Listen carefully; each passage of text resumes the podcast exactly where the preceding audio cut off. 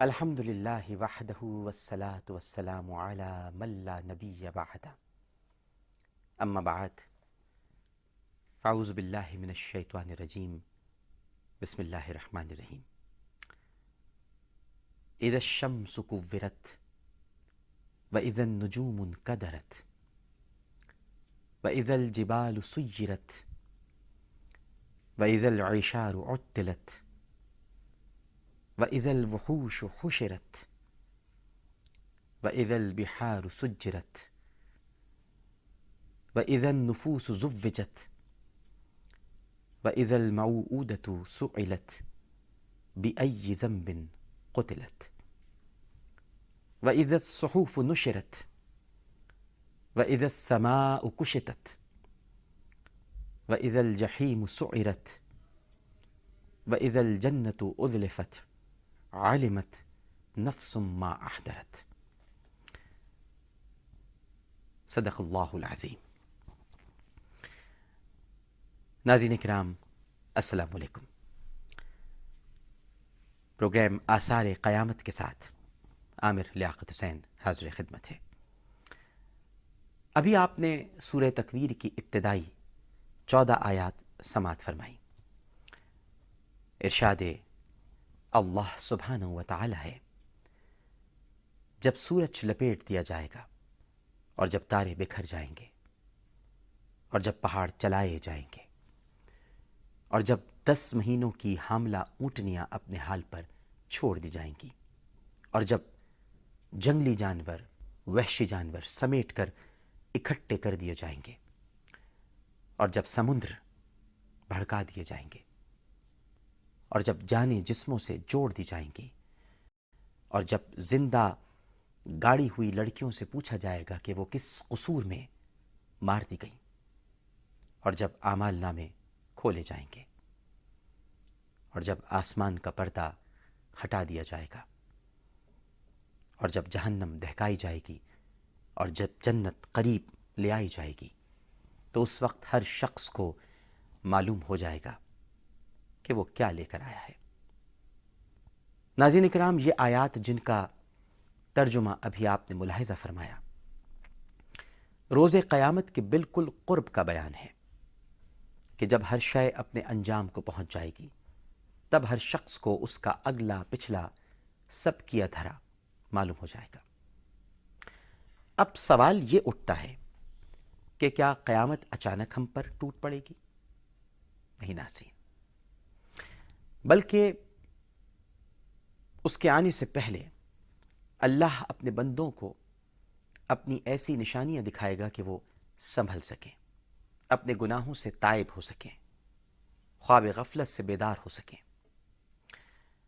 اب وہ نشانیاں کیا ہیں اور کب ظاہر ہوں گی؟ یہ آثار قیامت کا موضوع ہے، جو انشاءاللہ ہم کوشش کریں گے جب تک اللہ سبحانہ و تعالیٰ کا حکم ہے کہ اسے تیس پروگرامز تک سمیٹنے کا معاملہ حل کیا جائے یعنی کوشش کی جائے کہ ہم اسے تیس پروگرامز تک سمیٹ سکیں۔ قیامت ہمارے سر پر کھڑی ہے۔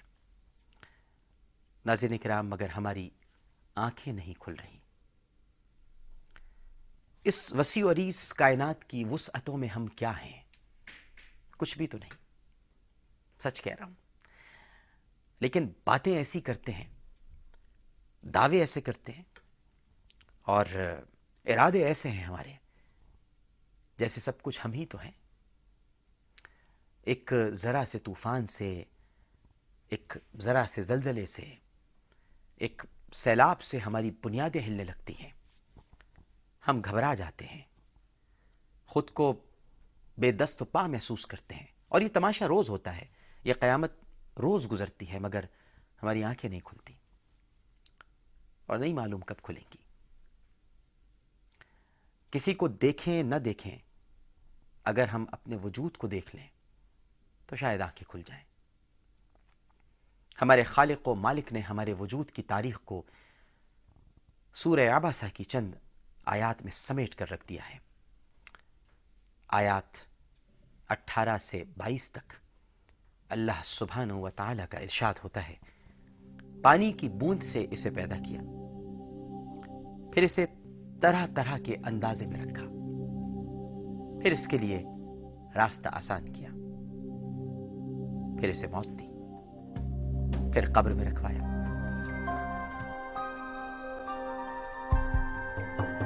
پھر جب چاہا اسے باہر نکالا۔ سبحان اللہ۔ ہمارا رب دراصل ہمیں بتا رہا ہے کہ اب جس طرح چاہے زندگی بسر کرو، ہم نے سرات مستقیم دکھا دی۔ اس پر چلو یا منمانی کرو، جو کہ تم کرتے ہو۔ قیامت تک کے لیے تم کو چھوٹ ہے۔ پھر جب پکڑیں گے تو تم کو کوئی چھڑا نہ سکے گا۔ زندگی جب پوری ہوگی، انجام سامنے ہوگا، تو بہت سی باتیں سمجھ میں آ جائیں گی۔ بہتوں کو آ جاتی ہیں۔ اور وہ دن دور نہیں جب دودھ کا دودھ اور پانی کا پانی الگ کر دیا جائے گا۔ ہمارے مالک نے نظام کائنات کا بھید کھول دیا اور ہمیں یہ بتا دیا کہ جس نے تم کو بنایا ہے، اسی کی طرف تم کو لوٹ کر جانا ہے۔ پھر ایک وقت مقرر پر اٹھنا ہے اور اپنے کیے کا بدلہ پانا ہے۔ یہ بات بہت عجیب تھی ناظرین۔ جس نے سنی حیران رہ گیا۔ کیا واقعی ایسا ہوگا؟ کیا جب ہم مر جائیں گے ریزا ریزا ہو جائیں گے، غبار راہ بن کر اڑ جائیں گے، کیا پھر زندہ کیے جائیں گے؟ بہت سو نے تعجب کیا، بہت سو نے شک کیا، اور بہت سو نے تو انکار ہی کر دیا۔ آج بھی بہت سارے منکر موجود ہیں، مختلف چینلز پر آتے ہیں، انکار کرتے ہیں، قیامت کا انکار کرتے ہیں۔ احادیث کا انکار کرتے ہیں۔ ہیں بہت سے انکار کرنے والے۔ اور یہ کہہ دیا کہ یہ باتیں ہماری عقل میں نہیں آتی۔ لیکن جب اس انسان کامل نے جس نے حیات ظاہری کے تریسٹھ برس اس دنیا فانی میں گزارے، اس ہستی نے جو تقریباً پانچ سو ستر عیسوی سے چھ سو بتیس عیسوی تک ہمارے درمیان رہی جب اس عظیم ہستی نے قیامت کی خبر دی تو سب حیران رہ گئے۔ اور اس نے خبر ہی نہیں دی۔ یہ بھی بتا دیا کہ قیامت آتے آتے دنیا کے احوال کس طرح بدلتے رہیں گے۔ کیسے کیسے انقلابات اور حادثات رونما ہوتے رہیں گے۔ سنن ابی داود میں حضرت ثوبان رضی اللہ تعالی عنہ سے روایت ہے۔ کہ نبی کریم صلی اللہ علیہ وآلہ وسلم نے ارشاد فرمایا، وہ وقت قریب آنے والا ہے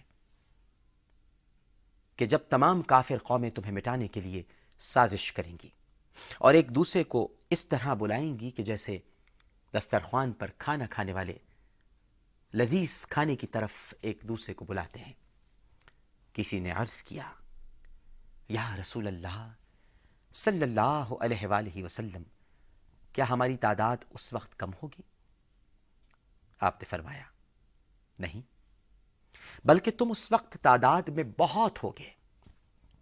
یقیناً اللہ سبحانہ و تعالی تمہارے دشمنوں کے دل سے تمہارا روپ اور تبتبا نکال دے گا اور تمہارے دلوں میں بزدلی ڈال دے گا۔ کسی نے عرض کیا، یا رسول اللہ صلی اللہ علیہ وآلہ وسلم بزدلی سے کیا مراد ہے؟ آقا کریم صلی اللہ علیہ وآلہ وسلم نے ارشاد فرمایا، بزدلی سے مراد ہے دنیا کی محبت اور موت سے نفرت۔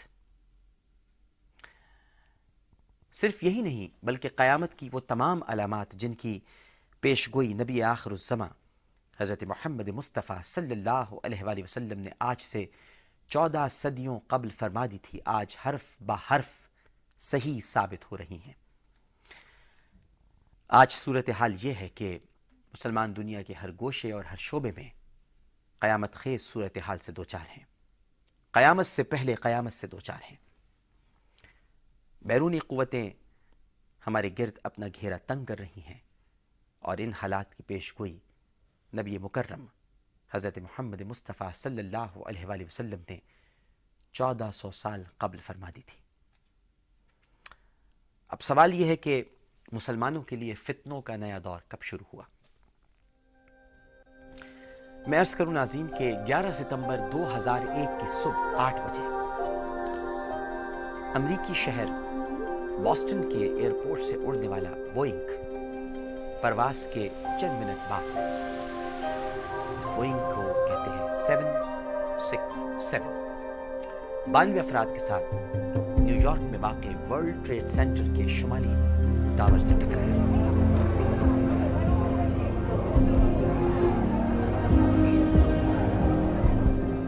طیارے میں موجود تقریباً بائیس ہزار گیلن یعنی پچہتر ہزار سات سو لیٹر ایندھن خوفناک دھماکے سے چلنے لگا اور عمارت میں دیکھتے ہی دیکھتے آگ لگ گئی اسی ایئرپورٹ سے۔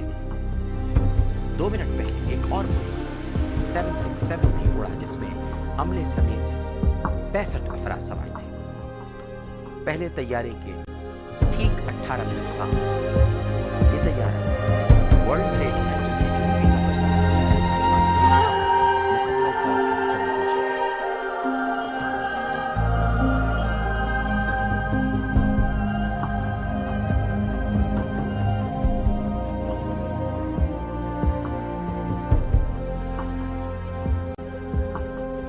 ساڑھے نو بجے۔ ایک تیسرا Boeing seven five seven Washington, Dulles airport سے اڑا جس میں عملے سمیت چونسٹھ افراد سوار تھے۔ یہ طیارہ نو بج کر چالیس منٹ پر واشنگٹن میں فوجی ہیڈ کوارٹر اور دنیا کی سب سے محفوظ ترین عمارت پینٹاگون یا پینٹاگن سے جا ٹکرایا، جس سے عمارت کی پانچ منزلیں زمیں بوس ہو گئیں۔ اس حادثے کے بعد پوری دنیا کے مسلمانوں کے لیے بالخصوص عراق، افغانستان اور پاکستان کے لیے ایک نیا اور فتنہ انگیز دور شروع ہو گیا۔ ورلڈ ٹریڈ سینٹر اور پینٹاگن پر حملے۔ کسی اندرونی سازش کا نتیجہ تھے یا کسی بیرونی سازش کا احوال؟ اس سوال کا جواب کسی حد تک سامنے آ چکا ہے اور جیسے جیسے حالات اور واقعات سے نقاب اٹھتے جا رہے ہیں، ویسے ویسے حقائق مزید نمایاں ہوتے جا رہے ہیں۔ نائن الیون کے بعد سے دنیا بھر کے مسلمان ایک فتنے کے بعد دوسرے فتنے میں مبتلا ہو رہے ہیں۔ اور مجھے آقا کریم صلی اللہ علیہ وآلہ وسلم کی وہ حدیث مبارکہ یاد آ رہی ہے کہ آپ نے فرمایا، میں قیامت سے پہلے فتنوں کو تمہارے گھروں میں بارش کے قطروں کی طرح گرتے ہوئے دیکھ رہا ہوں۔ صحیح بخاری میں حضرت اسامہ بن زید رضی اللہ تعالی عنہ سے روایت ہے کہ نبی کریم صلی اللہ علیہ وآلہ وسلم مدینہ منورہ کے محلات میں سے ایک محل کی چھت پر تشریف لے گئے اور صحابہ کرام ردوان اللہ تعالی علیہ مجمعین سے پوچھا، جو میں دیکھتا ہوں، کیا تم دیکھتے ہو؟ صحابہ کرام ردوان اللہ تعالی علیہ مجمعین نے عرض کیا نہیں یا رسول اللہ صلی اللہ علیہ وآلہ وسلم۔ جو آپ دیکھتے ہیں وہ ہم کیسے دیکھ سکتے ہیں؟ یہ بھی ایک محبت کا انداز ہے۔ آپ صلی اللہ علیہ وآلہ وسلم نے ارشاد فرمایا، میں قیامت سے پہلے فتنوں کو تمہارے گھروں میں بارش کے قطروں کی طرح گرتا دیکھ رہا ہوں۔ ایک متفق علیہ حدیث میں یہ بھی ہے کہ نبی کریم صلی اللہ علیہ وآلہ وسلم نے ارشاد فرمایا کہ انقریب فتنے پیدا ہوں گے۔ اس وقت بیٹھا ہوا شخص کھڑے ہوئے شخص سے بہتر ہوگا، کیونکہ بیٹھا ہوا شخص بنسبت کھڑے ہوئے شخص کے فتنے سے دور ہوگا اور کھڑا ہوا شخص چلنے والے شخص سے بہتر ہوگا اور چلنے والا دوڑنے والے شخص سے بہتر ہوگا۔ جو شخص فتنوں کی طرف نظر اٹھا کر دیکھے گا فتنے اسے اچک لیں گے۔ لہذا اس وقت جسے کوئی بچاؤ اور پناہ کی جگہ مل جائے، تو وہاں پناہ لے لے۔ ناظرین کرام، اس فتنہ انگیز دور کا آغاز ہو چکا ہے۔ وہی فتنہ انگیز دور جس کا ذکر پیارے آقا حضرت محمد مصطفیٰ صلی اللہ علیہ وآلہ وسلم نے فرمایا تھا۔ فتنوں کا یہ سیلاب اب تیزی سے ہماری جانب بڑھ رہا ہے اور ہم تیزی سے اپنے اصل انجام کی جانب بڑھ رہے ہیں۔ یہ وقت ہے قیامت کو یاد کرنے کا۔ اس سے پہلے نمودار ہونے والے فتنوں سے واقف ہونے کا اور علامات قیامت کو بار بار پڑھنے اور سننے کا اور ان کی روشنی میں اپنا محاسبہ کرنے کا اور آنے والے امتحان کی مکمل تیاری کرنے کا تاکہ اس امتحان میں رسوائی نہ اٹھانا پڑے اور کہیں فتنوں کا یہ سیلاب ہمیں اپنے ساتھ نہ بہا لے جائے۔ قیامت کیا ہے اور اس کی ہولناکیوں کا تصور کرنے سے رسول کریم صلی اللہ علیہ وآلہ وسلم اور صحابہ کرام ردوان اللہ تعالی علیہ مجمعین کی کیا کیفیت ہوتی تھی؟ اس پر ہم کل بات کریں گے۔ اللہم صلی علی سیدنا و مولانا محمد وعلی آلہ و صحابہ وبارک وسلم وسلی علیہ۔ عامر لیاقت حسین کو آثار قیامت سے اجازت دیجیے پروگرام پیش کرتے ہوئے، اگر میری زبان سے کوئی غلط جملہ نکل گیا ہو، کوئی گستاخی ہو گئی ہو، تو اپنے رب کے حضور معافی کا خواستگار ہوں۔ کل آپ سے اللہ نے چاہا دوبارہ ملاقات ہوگی۔ اللہ حافظ۔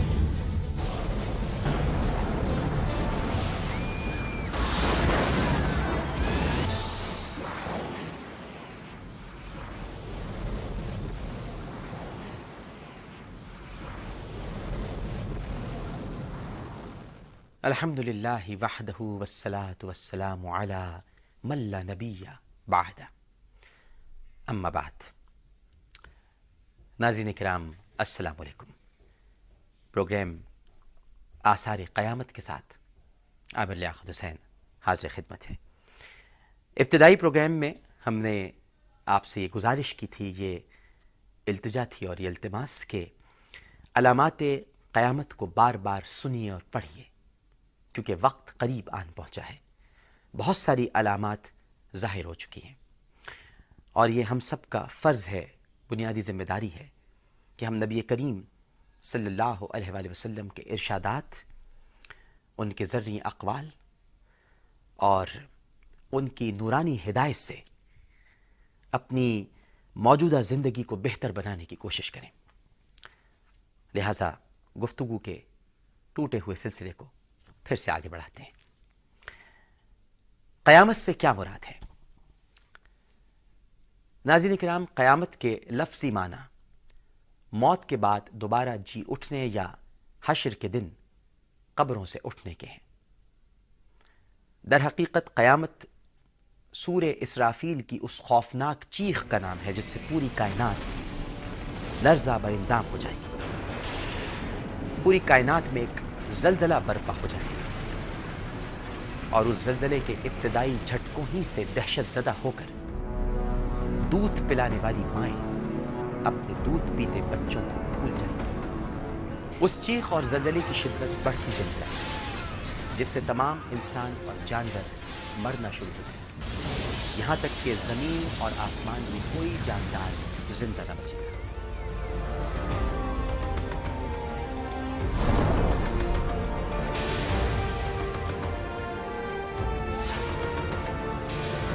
زمین پھٹ پٹ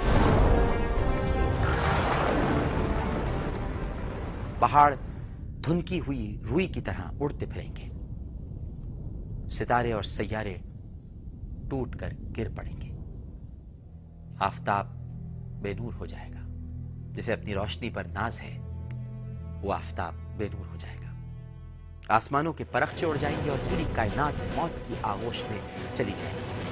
اسی کیفیت کو قیامت کہا گیا ہے۔ یہ وہ دن ہے ناظرین کہ جب ہر شے فنا ہو جائے گی۔ برے لوگ اپنی سزا کو پہنچیں گے۔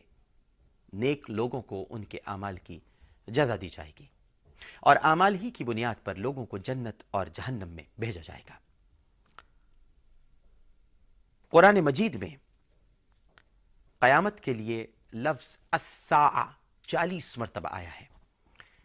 امام غزالی فرماتے ہیں کہ القاریہ الرعات الحاقہ الغاشیہ الواقعہ یوم الفصل، یوم الحساب، یوم البعث اور یوم محیط بھی قیامت ہی کے نام ہے قرآن مجید میں ستر مرتبہ لفظ قیامت، یوم القیامہ کے مفہوم میں استعمال ہوا ہے اور سورہ قیامہ میں انتہائی بلیغ انداز میں قیامت کی ہولناک کیفیات کو بیان کیا گیا ہے۔ صالحین اور جو اولیاء کرام گزرے ہیں، بزرگ گزرے ہیں، وہ قیامت کے خوف کے بارے میں کس طرح سے گفتگو کرتے تھے؟ پہلے تو ہم آقا کریم ہمارے منبع، ہمارے لیے روشنی، ہمارے لیے نور ہمارے لیے رہنما، ہمارے لیے رہبر۔ نبی کریم صلی اللہ علیہ وآلہ وسلم ہی سے آغاز کرتے ہیں۔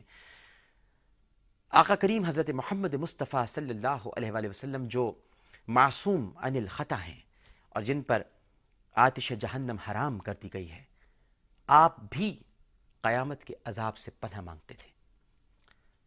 جامع ترمزی میں ہے کہ خوف قیامت سے سید الانبیاء صلی اللہ علیہ وآلہ وسلم کا حال یہ تھا کہ نماز میں آخرت سے متعلق آیات پڑھتے تو رو رو کر ہچکیاں بندھ جاتی۔ اس گریا وزاری کا اثر آپ کی صحت پر پڑا۔ صحابہ کرام ردوان اللہ تعالی علیہ اجمعین نے عرض کیا، یا رسول اللہ، صلی اللہ علیہ وآلہ وسلم، آپ پر بڑھاپا آ گیا۔ جواب میں آپ نے ان صورتوں کا نام لیتے ہوئے جن میں خاص طور پر عذاب آخرت کا بیان آیا ہے، فرمایا،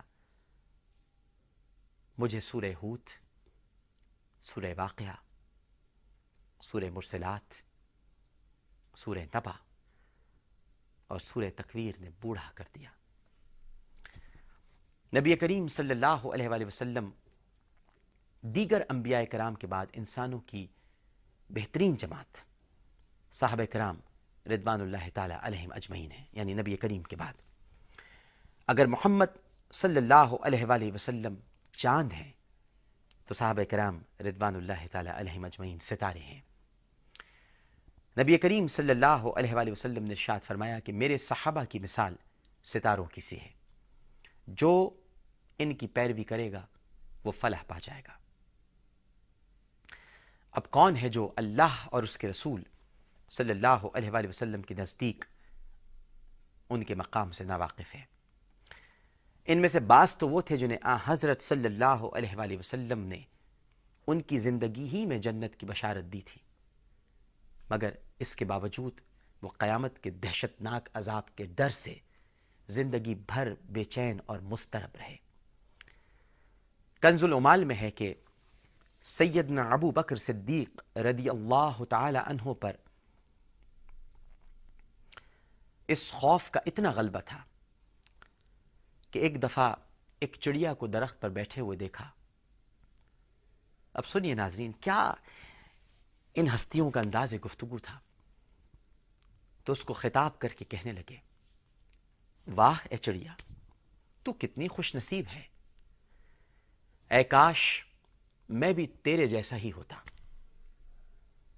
تو درخت پر بیٹھتی ہے، پھل کھاتی ہے۔ اور پھر اڑ جاتی ہے۔ تجھ سے نہ کوئی حساب ہے اور نہ کتاب۔ آہ، اے کاش، میں شہرہ عام پر لگا ایک درخت ہوتا۔ اونٹ وہاں سے گزرتا، مجھ کو پکڑتا، اپنا منہ مجھ میں مارتا، مجھ کو چباتا، اور اس طرح میری تحقیر کرتا، اور پھر مینگنی کی شکل میں مجھ کو خارش کر دیتا۔ یہ سب کچھ ہوتا مگر میں بشر نہ ہوتا۔ اللہ اکبر۔ فاروق اعظم حضرت عمر رضی اللہ تعالی عنہ جیسے صاحب جبروت، جن کا نام سن کر قیصر و کسرا تک پر روپ تاری ہو جاتا تھا، جب دنیا سے رخصت ہونے لگے۔ تو صحیح بخاری کی روایت ہے، وہ یہ فرما رہے تھے، اللہ کی قسم، اگر میرے پاس زمین بھر سونا ہوتا اور سونا ہو۔ تو میں اللہ کے عذاب کو دیکھنے سے پہلے اس سب کو فدیے میں دے ڈالوں اور اپنی جان چھڑا لوں۔ یہی سیدنا فاروق اعظم رضی اللہ تعالی عنہ ایک دفعہ اپنی رعایا میں سے ایک مفلس عورت کے لیے کھانے پینے کا سامان لے کر جا رہے تھے۔ غلام اسلم نے عرض کیا، اے امیر المومنین رضی اللہ تعالی عنہ میرے ہوتے ہوئے یہ بوجھ کیوں اٹھاتے ہیں؟ آپ نے جواب دیا، جو قیامت تک کے لیے جواب محفوظ ہے۔ تم آج تو میرا بوجھ اٹھا لو گے مگر اسلم، قیامت کے دن میرا بوجھ کون اٹھائے گا؟ درار اسدی کہتے ہیں کہ میں مختلف لڑائیوں میں سیدنا علی کرم اللہ وجہہ کے ساتھ تھا۔ میں نے دیکھا کہ جب آخری ستارے ڈوبنے کو ہوتے تو سیدنا علی کرم اللہ وجہہ اٹھتے، اپنی داڑھی کو پکڑ کر اس طرح بے چینی کا اظہار کرتے کہ جیسے انہیں کسی سانپ نے ڈس لیا ہو۔ گریا ازاری کرتے اور ساتھ ساتھ کہتے جاتے، اے دنیا، مجھ کو دھوکہ نہ دے، دوسروں کو دے، میرے پیچھے کیوں پڑی ہے؟ میں تجھ کو تین طلاقیں دے چکا ہوں، جنہیں میں کبھی واپس نہیں لے سکتا۔ اے دنیا، تیری عمر بہت ہی کم اور تیرے پیچھے پڑنا بہت ہی چھوٹی سی بات ہے۔ آہ توشا کم ہے اور ایک طویل سفر درپیش ہے۔ آپ یہ بھی فرماتے ہیں ایک مقام پر۔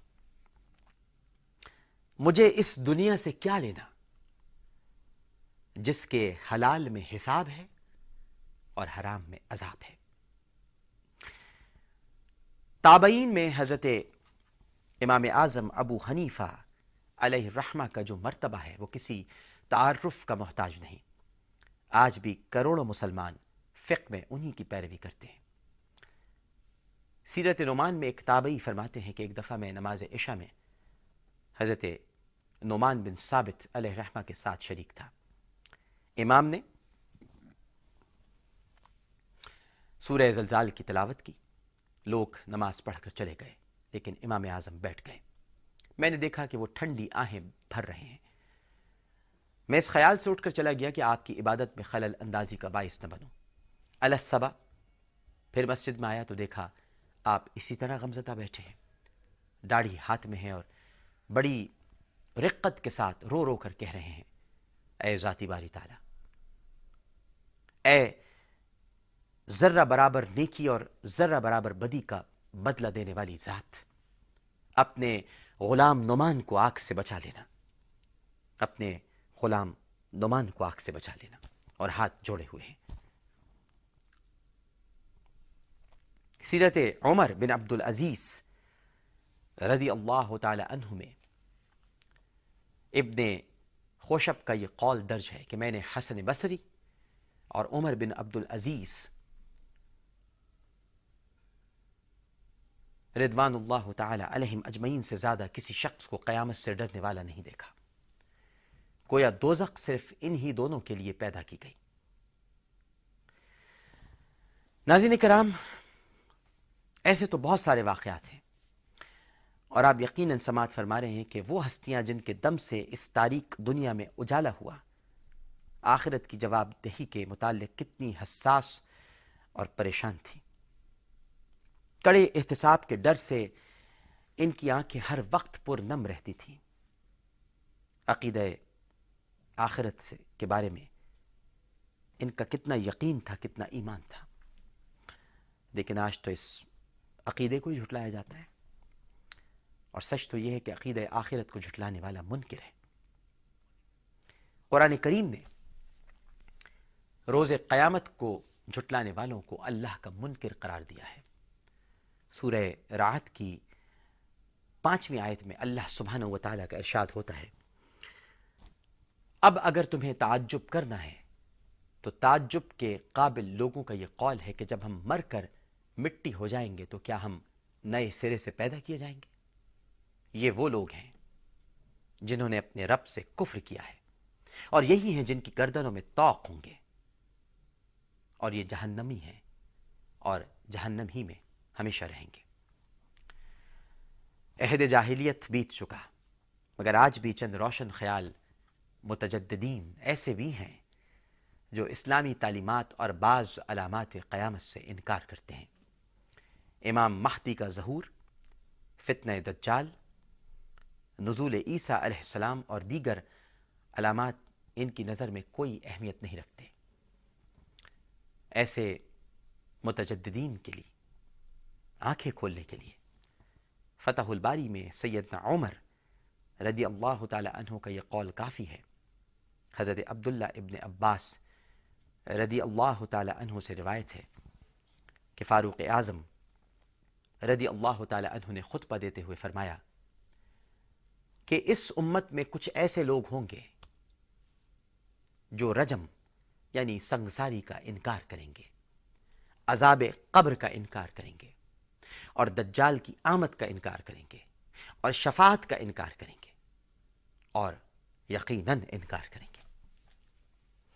اب آپ فاروق اعظم رضی اللہ تعالی عنہ کا یہ قول دیکھیے اور عصر حاضر میں مختلف ٹی وی چینلز پر، تعلیمات اسلامی پر بے لاگ گفتگو کرنے والوں پر نظر دوڑائیں تو آپ کو معلوم ہوگا کہ گویا سیدنا فاروق اعظم رضی اللہ تعالی عنہ کی دور اندیش نگاہوں نے بھانپ لیا تھا کہ اس امت میں ایسے لوگ پیدا ہوں گے جو شاعر اسلام کا مذاق اڑائیں گے۔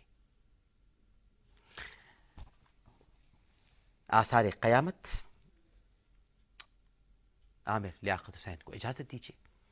اللہم صلی علی سیدنا و مولانا محمد۔ وعلی آلہ وصحابہ وبارک وسلم وسلی علیہ۔ پروگرام پیش کرتے ہوئے، کوئی بات کہتے ہوئے، زبان پھسل گئی ہو، کوئی گستاخی ہو گئی ہو، تو اپنے رب کے حضور معافی کا خواستکار ہوں۔ اپنا بہت خیال رکھیے گا۔ اللہ نے چاہا تو آپ سے کل پھر ملاقات ہوگی۔ اللہ حافظ۔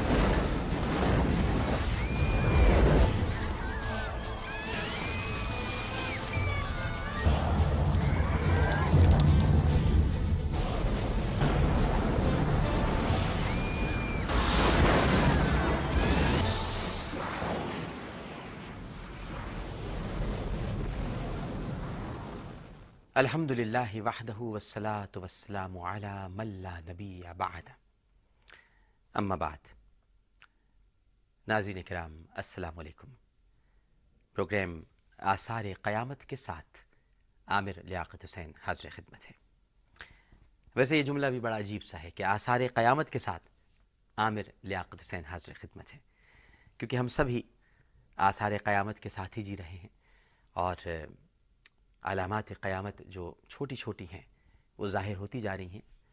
بس بڑی علامتوں کا انتظار رہ گیا ہے۔ تو ہم سب آثار قیامت کے ساتھ ہی حاضر ہیں۔ آج ہم اپنی گفتگو کے سلسلے کو مذاہب عالم میں قیامت کے تصور کے ساتھ آگے بڑھائیں گے۔ ناظرین کرام، آپ سب جانتے ہیں کہ عقید آخرت یعنی قیامت پر ایمان مسلمانوں کے بنیادی عقائد میں سے ایک ہے۔ قرآن کریم میں ہے کہ اللہ اور اس کے رسول صلی اللہ علیہ وآلہ وسلم پر ایمان کے بعد روز آخرت کی اہمیت کیا ہے اور اسی پر سب سے زیادہ زور دیا گیا ہے۔ کیونکہ موجودہ دنیا کے تمام اعمال اور ان کے نتائج کی اصل بنیاد اسی آئندہ دنیا کی بنیاد پر قائم ہے۔ اگر یہ بنیاد متزلزل ہو جائے تو اعمال انسانی کے نتائج کا شیرازہ بکھر جائے گا۔ اسی لیے تمام مذاہب نے کسی نہ کسی رنگ اور کسی نہ کسی اصطلاح میں حیات بعد الموت کو متفقہ طور پر تسلیم کیا ہے۔ دنیا کے تقریباً تمام ہی مذاہب میں عقید آخرت کا تصور موجود ہے، چاہے وہ قدیم مصری تہذیب ہو یا یونانی، آتش پرست ہوں یا بت پرست۔ بدھ مت ہوں مسیحیت کے علمبردار ہوں یہودیت، ہر مذہب کی تعلیمات میں آخرت مرنے کے بعد دوبارہ جی اٹھنے اور جزا اور سزا کا تصور موجود ہے۔ اب ہم یہ بات کریں گے کہ دنیا کے مختلف مذاہب میں قیامت کا کیا تصور ہے۔ اس پر گفتگو کا آغاز یوں کرتے ہیں کہ قدیم اہل مصر کا عقیدہ جو ہمارے نزدیک یعنی جو ہمیں نظر آتا ہے اور جس پر ہم بات کر سکتے ہیں۔ وہ یہ کہتے تھے کہ موت کے بعد کی زندگی کے حوالے سے جو فکر و نظر کا سب سے پہلا سرچشمہ جو سامنے آتا ہے، جو دکھائی دیتا ہے، اور جو وہ کہتے تھے اور جو ہم کہہ سکتے ہیں اپنے علم کے مطابق، وہ مصر میں پھوٹا یعنی قدیم مصر میں۔ موت کے بعد گناہ و ثواب کے حساب کتاب اور بھلائی اور برائی پر جزا و سزا کا تصور بھی سب سے پہلے نازیم مصر ہی میں نمودار ہوا۔ اگر ہم چھبیس سو قبل مسیح کے مصر کی تاریخ اٹھائیں تو ہمیں اہل مصر کے ہاں عقید آخرت کا سراغ نہیں ملتا۔ مگر فرائن مصر کے پانچویں خاندان کے عہد میں اس عقیدے نے سر اٹھایا۔ اور پھر وہاں بادشاہوں کی لاشوں کو حنوت کر کے یعنی کیمیائی عمل کے بعد انہیں ممی کی شکل دے کر دفنانے کا سلسلہ شروع ہوا۔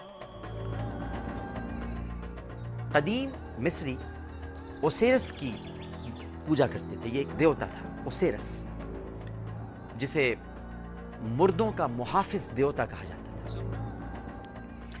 اوسیرس کی اصل بنیاد یا اوسیرس، یہ دونوں تلفظ آتے ہیں، اوسیرس یا اوسیرس۔ اس کی اصل بنیاد یہ عقیدہ تھا کہ ہر انسان خواہ وہ بادشاہ ہو یا ایک عام آدمی، موت کے بعد اپنی دنیاوی زندگی کے بارے میں ایک ایسی بالا تر خدائی عدالت کے سامنے جواب دہ ہے جس میں جزا اور سزا کا فیصلہ اوسیرس دیوتا خود کرتا ہے اور دوسرے بیالیس جج اس کی معاونت کرتے ہیں۔ اور جب عدالت یہ فیصلہ کرتی ہے کہ مرنے والوں کی نیکیاں اس کی برائیوں سے زیادہ ہیں، تو اسے ابدی نعمتوں سے نوازا جاتا ہے اور وہ اوسیرس دیوتا کی مانند ہو جاتا ہے۔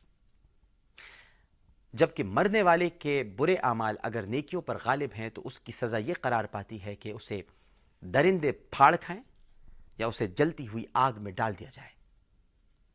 چیر پھاڑ کر کھانے والا وحشی درندہ ایک ایسے عقاب کی مانند ہوگا جس کا سر مگر مچھ کی طرح اور جسم شیر کی طرح ہوگا اور یہ درندہ گنہگار انسان کو نگل جائے گا۔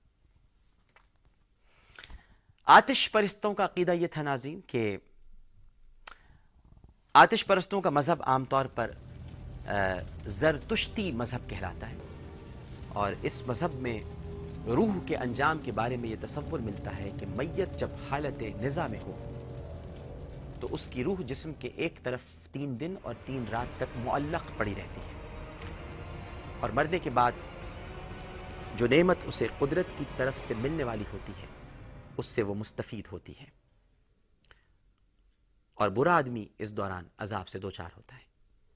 چوتھے روز الصبح ایک ہوا چلتی ہے۔ میت اگر نیک ہو تو اس کے لیے یہ ہوا خوشبودار، اور اگر میت بد ہو تو اس کے لیے بدبودار ہوتی ہے۔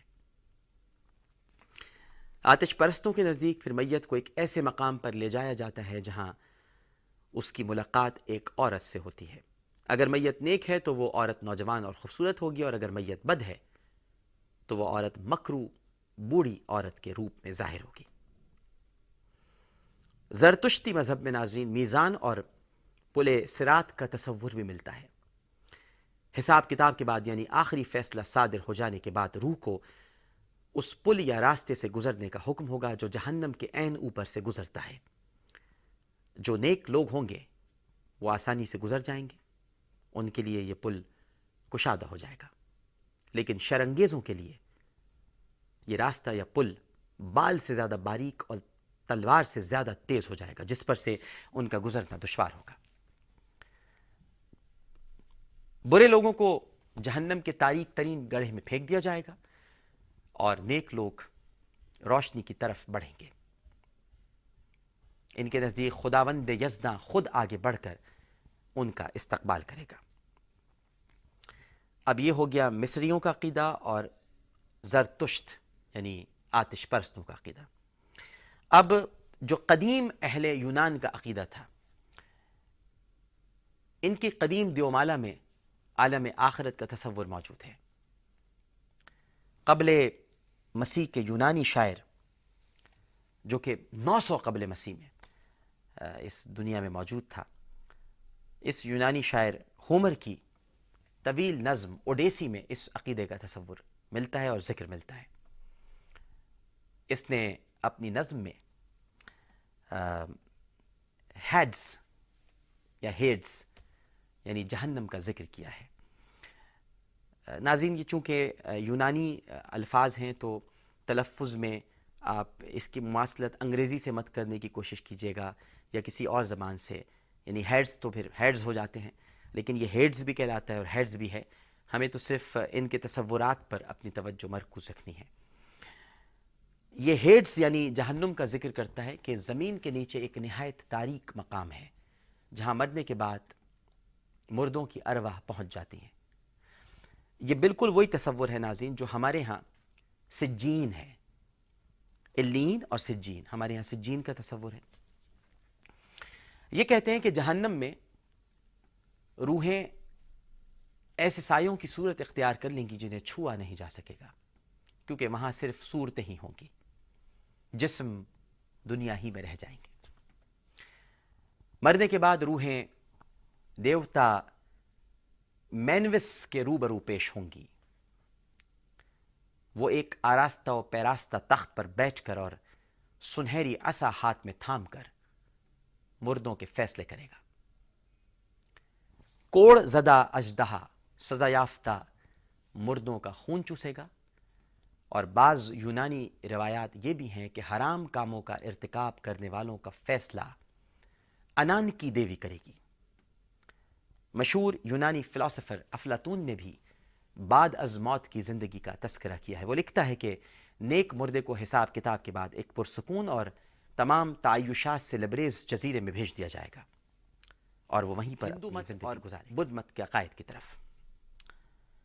عالم آخرت کی جواب دہی اور اس میں ناظرین جزا اور سزا کا کوئی جامع تصور ہمیں ہندو مت میں ملتا ہے اور نہ ہی بدھ مت میں۔ بہت کوشش کے باوجود کوئی مکمل جامع تصور موجود نہیں ہے۔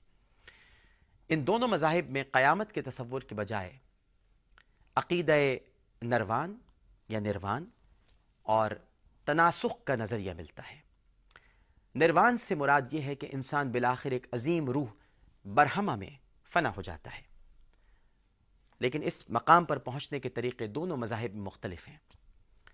بدھ مت کے بانی مہاتما بدھ نے اپنی زندگی کے آخری لمحات میں اپنے شاگرد آنندہ کو آخری وصیت کرتے ہوئے اپنے جسم کی طرف اشارہ کر کے کہا تھا، اے آنندہ یا اے نندا ایک وقت یہ بھی تحلیل ہو کر لازمن فنا سے ہمکنار ہو جائے گا۔ ان قریب تم دنیاوی لذتوں، جہالت اور بہودہ توہمات کی تاریکی سے نجات پا جاؤ گے۔ ہندو مت اور بدھ مت کی تعلیمات سے یہ بات واضح ہو جاتی ہے ناظرین کہ ان دونوں مذاہب میں قیامت کے حوالے سے ویسا کوئی واضح تصور نہیں ملتا جو قدیم مصری عقائد، قدیم یونانی روایات اور آتش پرستوں کی تعلیمات میں موجود ہے ہندو مت میں تمام مصیبتوں اور عذاب کو گناہوں کا کفارہ بنا کر اور بدھ مت میں نفسانی خواہشات کو ترک کر کے آدمی اپنی ہستی کو روح اعظم یعنی برہمہ میں فنا کر دیتا ہے۔ اور اس طرح نروان حاصل کر کے بذات خود برہما میں حلول کر جاتا ہے۔ بنی اسرائیل کا جو عقیدہ ہے عہد نام عتیق میں ہمیں تصور آخرت کا ثبوت ملتا ہے۔ لیکن بنی اسرائیل میں ایسے گروہ موجود تھے جو روز آخرت پر یقین نہیں رکھتے تھے۔ حضرت عیسیٰ علیہ السلام کے زمانے میں بنی اسرائیل میں سدوتی ایک ایسا فرقہ تھا جو یہ عقیدہ رکھتا تھا کہ قیامت کا کوئی وجود نہیں، جبکہ فریسی نامی فرقہ قیامت کا قائل تھا۔ اس کو صدوتی بھی کہتے ہیں اور فریسی بھی کہتے ہیں۔ صحیفہ اعمال کے تیئیسویں باپ کی چھٹی آیت میں ایک مسیحی بزرگ سے یہ جملہ منصوب ہے کہ میں فریسی ہوں، فریسی کا بیٹا ہوں۔ مردوں کے دوبارہ زندہ ہونے کی امید رکھتا ہوں۔ چوبیسویں باپ کی چودھویں اور پندرہویں آیت میں وہ کہتا ہے کہ پس میں اپنے آبا و اجداد کے خدا کی عبادت کرتا ہوں اور جو کچھ شریعت کے مطابق اور پیغمبروں کے بارے میں لکھا ہوا ہے، اس پر میرا ایمان ہے۔ خدا سے مجھے اس بات کی امید ہے اور وہ خود بھی اس بات کی امید رکھتے ہیں کہ نیکوکاروں اور گناہ گاروں کے مردے دوبارہ اٹھائے جائیں گے۔ اس سے اندازہ ہوتا ہے کہ بنی اسرائیل کے ایک گروہ کا یوم آخرت پر یقین تھا، مگر اس حقیقت کا پتہ نہیں چلتا کہ بنی اسرائیل کے اس عقیدے نے کب رواج پایا۔ تاہم، بعض محققین نے لکھا ہے کہ تین سو قبل مسیح میں مرتب کیے جانے والے صحیفے اشعیاء میں، اس کے چوبیسویں باب میں اشعیاء نبی کی یہ پیشن گوئی اس طرح مرقوم ہے۔ کہ سن لو خدا بندہ اس زمین کو خالی کر دے گا اور اسے بالکل بیکار کر دے گا۔ اس کی سطح کو الٹ پلٹ کر دے گا اور اس کے باشندوں کو منتشر کر دے گا۔ وہ دن ایسا ہوگا کہ خوفناک آواز سن کر بھاگنے والا گڑھے میں گرے گا اور جو اس گڑھے سے نکلنے کی کوشش کرے گا، اس کی ٹانگیں لڑکھڑا جائیں گی۔ زمین کی بنیادیں ہل جائیں گی اور یہ پھٹ کر پارا پارا ہو جائے گی۔ پھر تمام قیدی اکٹھے کیے جائیں گے۔ اور پھر نیک لوگوں کا استقبال عظمت والے بزرگ کریں گے۔ ناظرین کرام، آثار قیامت کا آج کا پروگرام اپنے اختتام کو پہنچا۔ اللہم صلی علی سیدنا و مولانا محمد وعلی آلہ وصحابہ وبارک وسلم وسلی علیہ۔ عامر لیاقت حسین کو اجازت دیجیے ابھی مذاہب کے عقائد سے متعلق گفتگو جاری ہے اور کل ہم مسیحیت پر گفتگو کریں گے کہ مسیحیت کا کیا عقیدہ ہے؟ مسیحی بھائی کیا سوچتے ہیں؟ اور وہاں پر کیا لکھا ہوا ہمیں ملتا ہے؟ پروگرام پیش کرتے ہوئے زبان سے کوئی ایسا جملہ نکل گیا ہو جو گستاخی کے زمرے میں آتا ہو، تو میں اپنے رب کے حضور معافی کا خواستگار ہوں۔ اللہ نے چاہا تو کل پھر آپ سے ملاقات ہوگی۔ اپنا خیال رکھیے گا۔ اللہ حافظ۔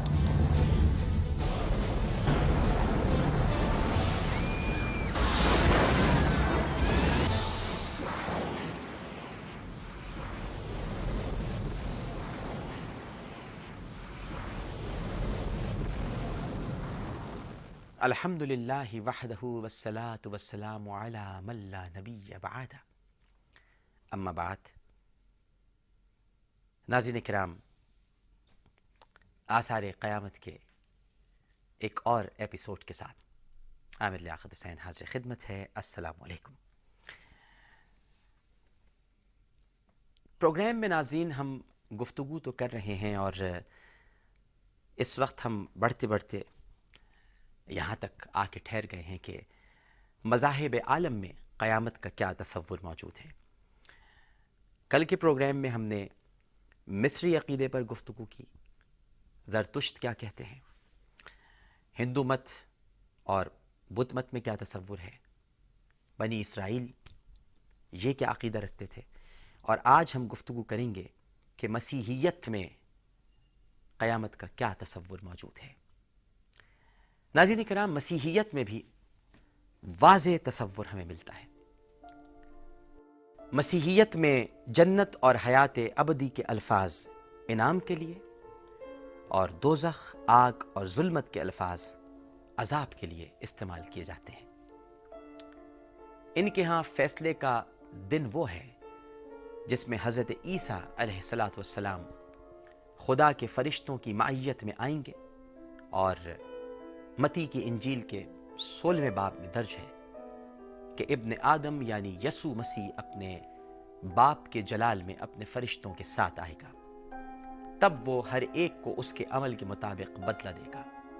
میں تم سے سچ کہتا ہوں کہ جو لوگ یہاں کھڑے ہیں، ان میں سے بعض ایسے ہیں جو موت کا مزہ اس وقت تک نہیں چکھیں گے جب تک کہ ابن آدم کو اپنی بادشاہت میں آتا نہ دیکھ لیں۔ متی کی انجیل کے بارہویں باب میں ہے کہ میں تم سے کہتا ہوں کہ بےحودہ لوگ منہ سے جو بات نکالتے ہیں، قیامت کے دن انہیں اس کا حساب دینا ہوگا۔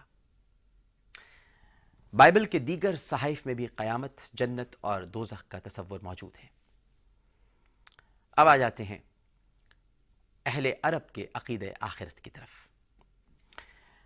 ناظرین کرام جزیرہ نما عرب میں یہودیوں اور عیسائیوں کی کچھ آبادی ہونے کے باوجود قیامت کا تصور مدتوں تک نہ پھیل سکا تھا۔ حتیٰ کہ رسول کریم صلی اللہ علیہ وآلہ وسلم رونق افروز ہوئے۔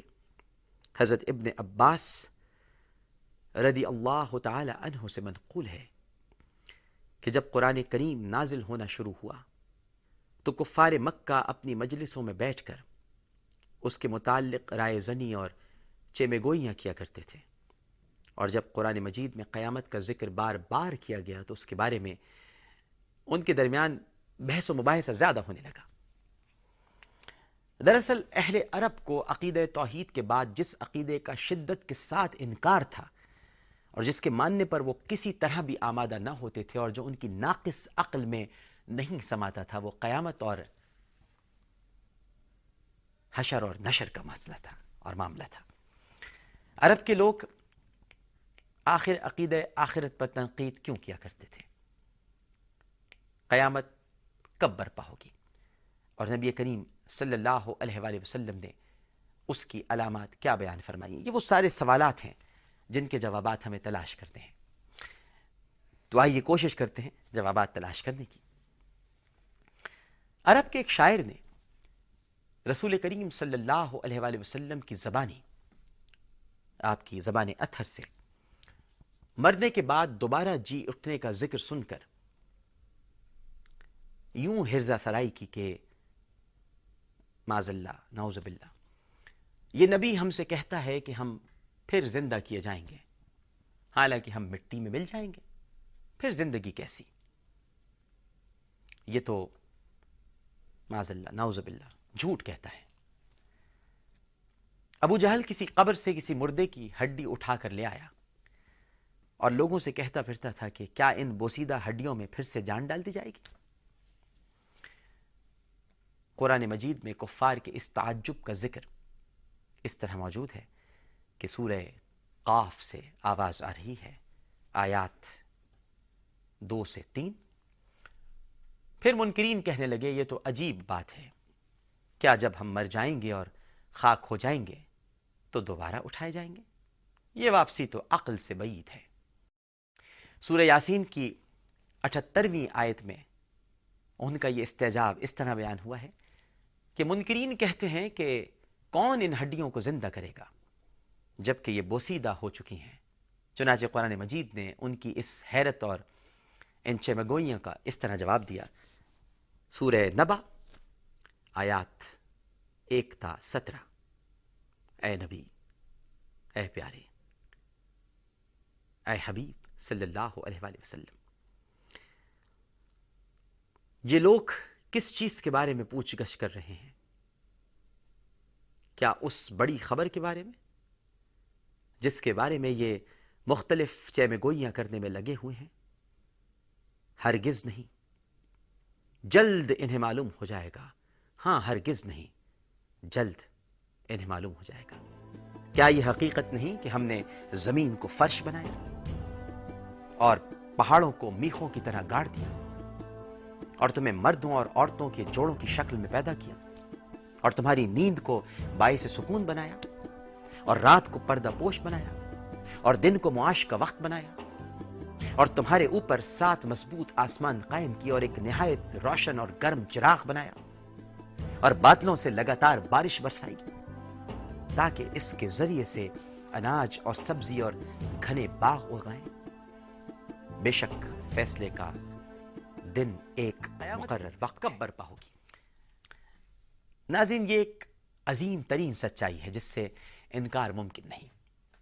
یہی وجہ ہے کہ ہر زمانے میں ہر پیغمبر نے اپنی امت کو روز حشر سے ڈرایا۔ اب جہاں تک قیامت کے برپا ہونے کی مخصوص ساعت کے تعین کا تعلق ہے۔ تو اس بات کا قطعی تعین کسی نبی نے نہیں کیا۔ سوائے اللہ، عالم الغیب کے کوئی اس مخصوص گھڑی کے برپا ہونے سے واقف نہیں۔ قرآن حکیم کی سورہ العراف میں ارشاد سبحانہ و تعالی ہے۔ آیت ایک سو ستاسی۔ اے محبوب، یہ لوگ آپ سے قیامت کے متعلق پوچھتے ہیں کہ اس کا وقوع کب ہوگا۔ آپ فرما دیجیے کہ اس کا علم صرف میرے رب ہی کے پاس ہے۔ اس کے وقت پر اس کو اللہ کے سوا کوئی اور ظاہر نہ کرے گا۔ آسمانوں اور زمین میں بڑا بھاری حادثہ ہوگا۔ وہ تم پر محض اچانک آ پڑے گی۔ وہ آپ سے اس طرح اسرار سے پوچھتے ہیں جیسے گویا آپ اس کی تحقیقات کر چکے ہیں۔ آپ فرما دیجیے کہ اس کا علم خاص اللہ ہی کے پاس ہے۔ ناظرین کرام، نبی کریم صلی اللہ علیہ وآلہ وسلم کی دنیا میں تشریف آوری قرب قیامت کی پہلی نشانی ہے۔ حضور صلی اللہ علیہ وآلہ وسلم نے فرمایا، بھیجا گیا ہوں میں اور قیامت مانند دو انگلیوں کے یعنی انگشت شہادت اور بیچ کی انگلی کے۔ اس عظیم دن کی خبر تمام انبیاء کرام علیہ السلام اپنی اپنی امتوں کو دیتے چلے آئے تھے۔ مگر نبی آخر الزماں حضرت محمد مصطفیٰ صلی اللہ علیہ وآلہ وسلم نے آ کر یہ بتایا کہ قیامت قریب آ پہنچی۔ اگرچہ اللہ سبحانہ و تعالیٰ نے قیامت کے حوالے سے کسی مخصوص دن کے بارے میں اپنے پیغمبروں کو نہیں بتایا، لیکن ایسے آثار اور ایسی علامات کا ذکر کتب اور صحائف میں ضرور ملتا ہے جو قیامت سے پہلے ظاہر ہوں گی۔ اور تمام انبیاء کرام نے ان آثار اور ان علامات سے اپنی قوموں کو آگاہ کیا، جو ہمارے پروگرام کا حصہ بنے گی۔ ہمارے پیارے نبی صلی اللہ علیہ وآلہ وسلم نے، جو نبی آخر الزما بھی ہیں، اپنی امت کو آنے والے دن سے ڈرایا ہے۔ اور اس دن سے پہلے ظاہر ہونے والی علامات کو اپنے خطبوں میں واضح کیا ہے۔ صحیح مسلم میں حضرت ابو زید رضی اللہ تعالی عنہ فرماتے ہیں کہ نبی کریم صلی اللہ علیہ وآلہ وسلم نے ہم کو فجر کی نماز پڑھائی۔ اور ممبر پر بیٹھ کر ہمارے سامنے خطبہ دیا۔ یہاں تک کہ ظہر کی نماز کا وقت ہو گیا۔ پھر آپ نے اتر کر نماز پڑھی۔ دوبارہ ممبر پر تشریف لے گئے اور ہمیں خطبہ دیتے رہے یہاں تک کہ عصر کا وقت ہو گیا۔ پھر آپ نے اتر کر نماز پڑھی ممبر پر تشریف لے گئے اور ہمیں خطبہ دیتے رہے یہاں تک کہ آفتاب غروب ہو گیا۔ پس آپ نے ہمیں اس خطبے میں ان تمام اہم واقعات کی خبر دی جو ہو چکے اور جو آئندہ ہونے والے ہیں۔ اور ہم میں سے جس کا حافظہ زیادہ قوی تھا، وہی ان واقعات کو زیادہ جاننے والا تھا۔ اب ایک سوال یہ اٹھتا ہے ناظرین کہ علامات قیامت کی اقسام کیا ہیں؟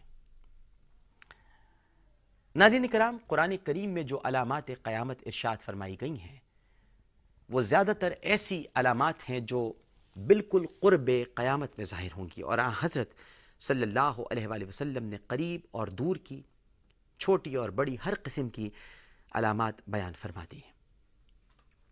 بنیادی طور پر علماء کرام نے علامات قیامت کی تین قسمیں بیان کی ہیں۔ مگر امت کی آسانی کے لیے انہیں دو حصوں میں تقسیم کیا ہے۔ انہیں علامات کو عام طور پر علامات صغرا اور علامات کبرا کہا جاتا ہے۔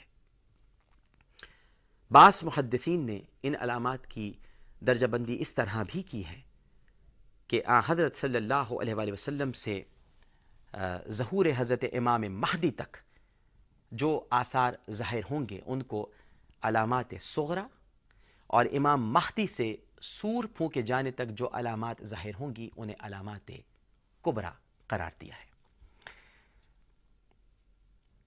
رسول کریم صلی اللہ علیہ وآلہ وسلم نے قیامت کے حوالے سے جن واقعات اور علامات کا ذکر کیا تھا، وہ سامنے آ چکے ہیں اور وقتاً فوقتاً سامنے آ رہے ہیں۔ یعنی قیامت سے پہلے کی علامات جو کہ علامات صغرا کہلاتی ہیں، وہ ہمیں میرے خیال سے بہت حد تک دکھائی دے رہی ہیں۔ اب علامات صغرا کیا ہیں؟ یہ تو وہ ہیں جو ظاہر ہو گئی ہیں مگر ابھی انتہا کو نہیں پہنچی۔ ان میں روز بروز اضافہ ہو رہا ہے اور ہوتا جائے گا۔ یہاں تک کہ دوسری قسم کی علامات یعنی علامات کبرا ظاہر ہونے لگیں گی۔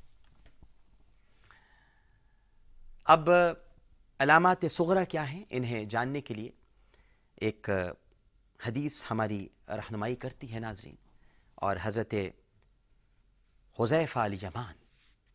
رضی اللہ تعالی عنہ ہمیں وہ حدیث بتاتے ہیں جو نبی کریم صلی اللہ علیہ وآلہ وسلم نے انہیں بتلائی۔ یہ ایک طویل حدیث ہے اور اس میں قیامت کی بہتر علامات بتائی گئی ہیں۔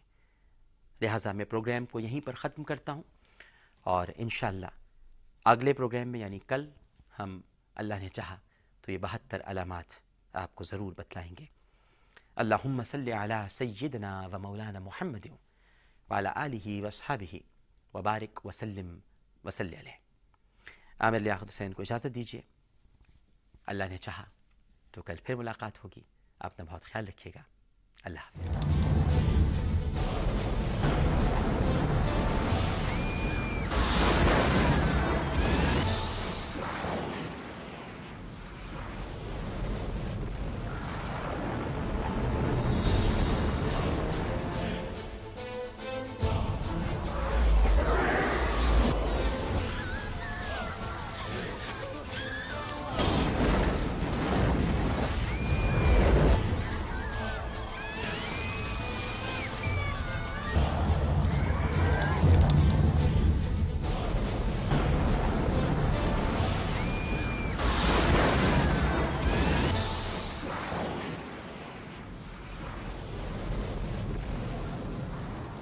الحمد للہ وحدہ والصلاة والسلام علی من لا نبی بعد اما بعد ناظرین کرام السلام علیکم ورحمۃ اللہ